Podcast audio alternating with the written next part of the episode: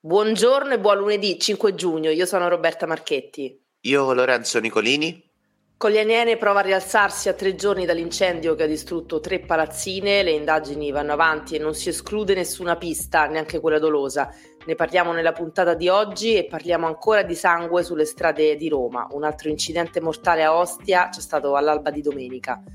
Una turista si è tuffata nella fontana di Trevi e ha aggredito la vigilessa intervenuta per portarla via dal monumento. Momenti di caos nella piazza.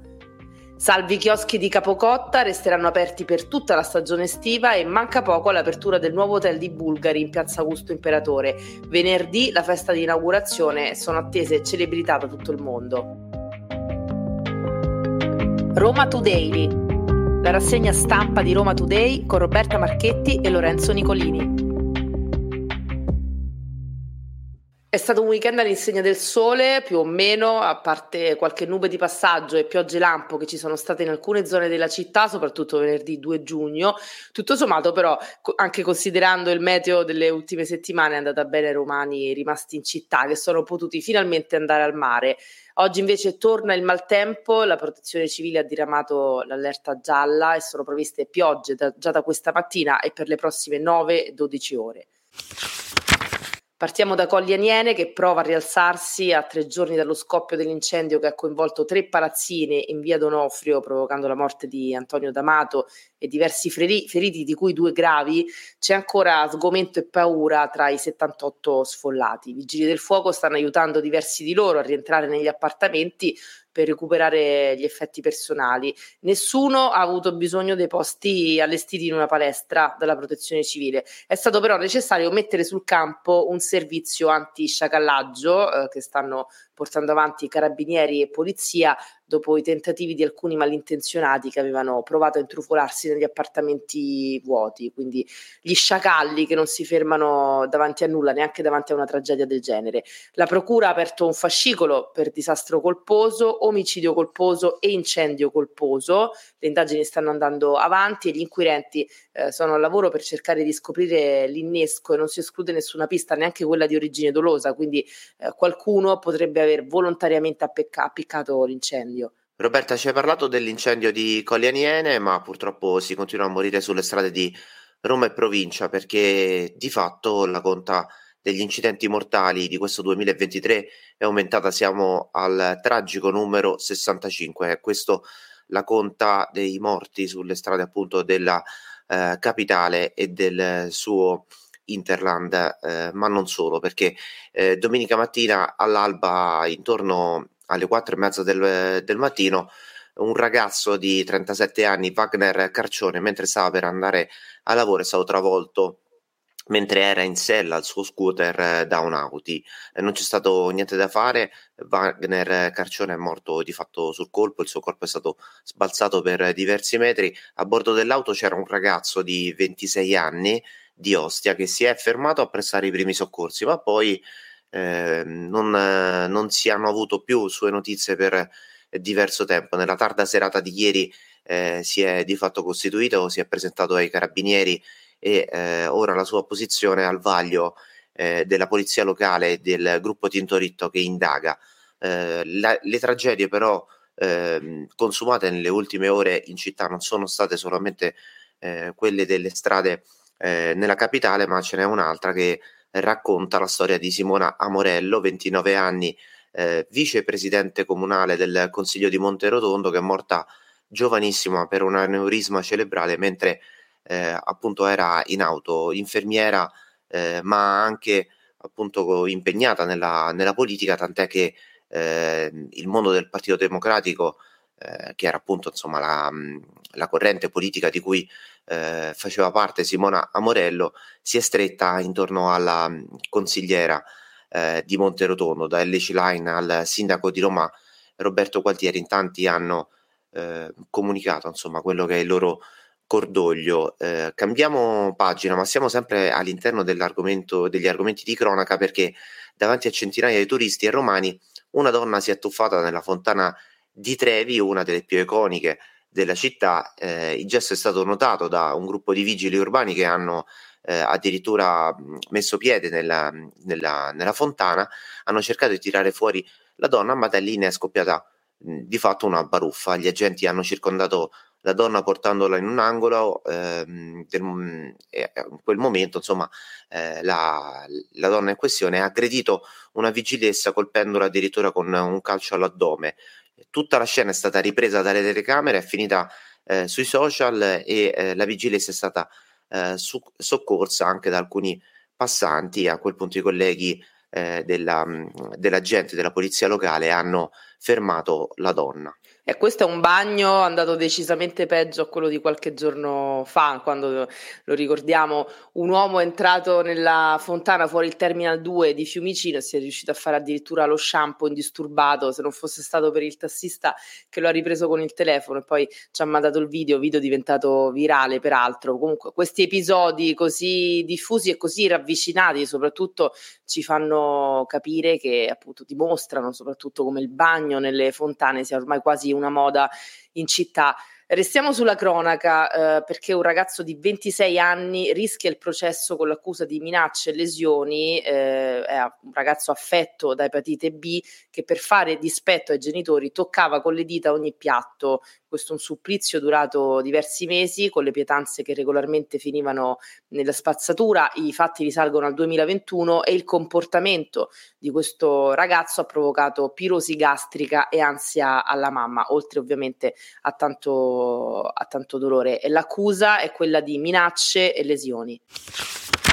Adesso voltiamo decisamente pagina, ci spostiamo sul litorale, parliamo eh, dell'estate che sarà eh, magari qualcuno di voi ha già frequentato, ha avuto modo di frequentare i chioschi di Capocotta in questi giorni e si è reso conto di quello che di fatto era eh, degrado e sporcizia lasciata anche ai bordi dell'arenile.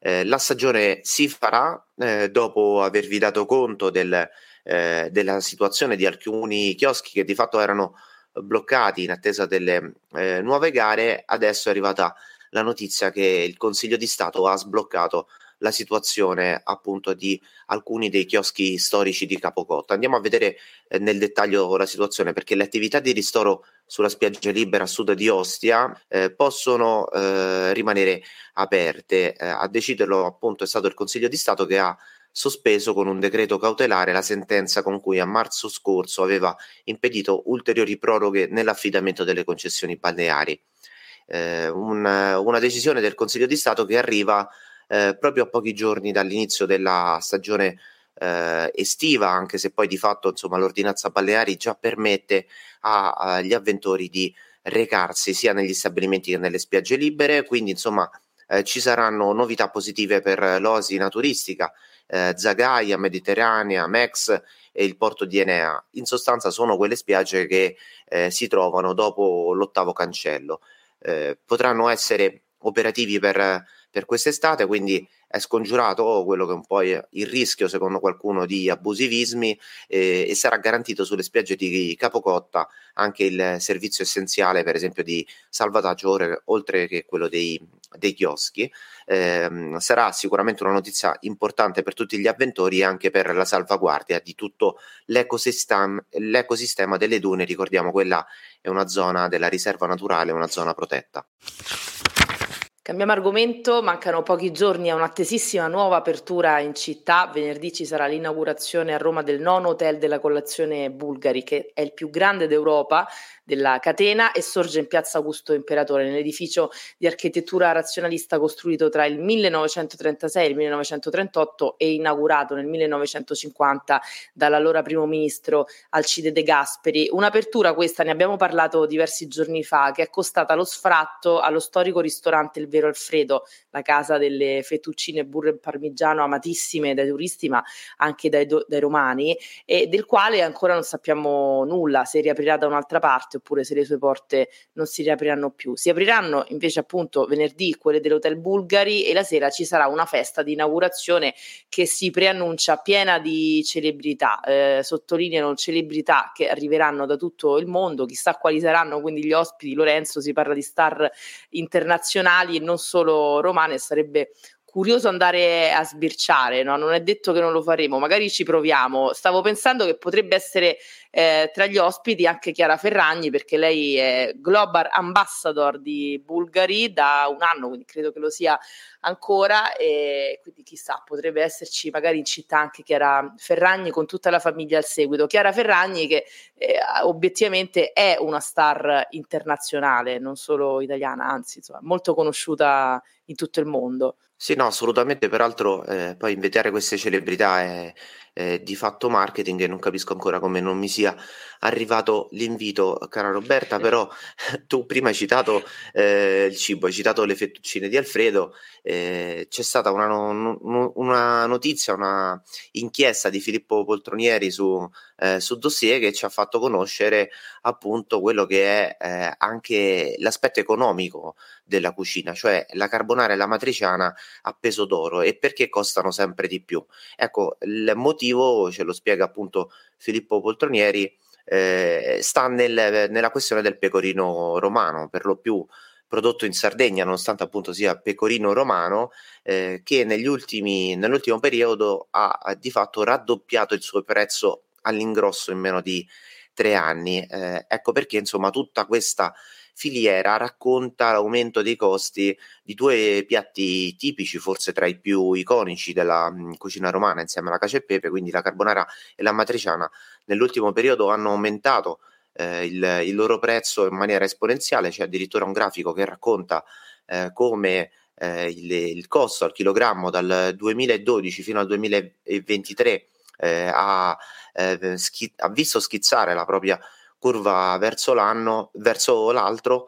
Eh, pensa dal 2012 il costo del pecorino romano eh, è aumentato da 5 euro al chilogrammo fino addirittura a toccare i 14 euro al chilogrammo di, di quest'anno. E chiaramente, insomma, eh, si sente nelle tasche di chi, quindi dei produttori, vanno a cucinare queste, queste, pietanze, ma anche di chi poi effettivamente le va a mangiare nei ristoranti. Eh, infatti si vede anche sui menù perché una carbonara o una matriciana riescono ad arrivare anche a 13-15 euro al piatto, ora dipende dal ristorante, però fa un po' impressione, possiamo dirlo, no? di vedere piatti così popolari, piatti semplici arrivare a, a quel prezzo.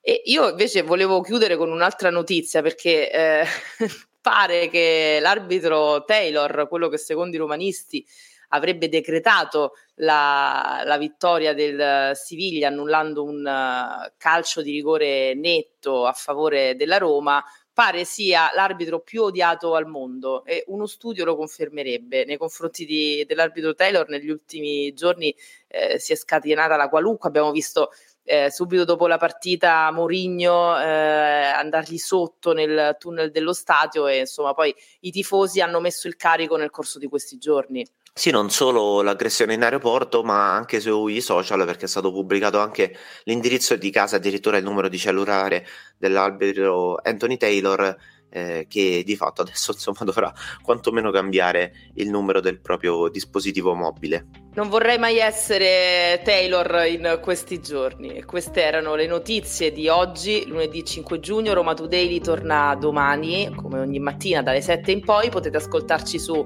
app e sito di Roma Today, Spotify e tutte le piattaforme. Roma Today la rassegna stampa di Roma Today con Roberta Marchetti e Lorenzo Nicolini.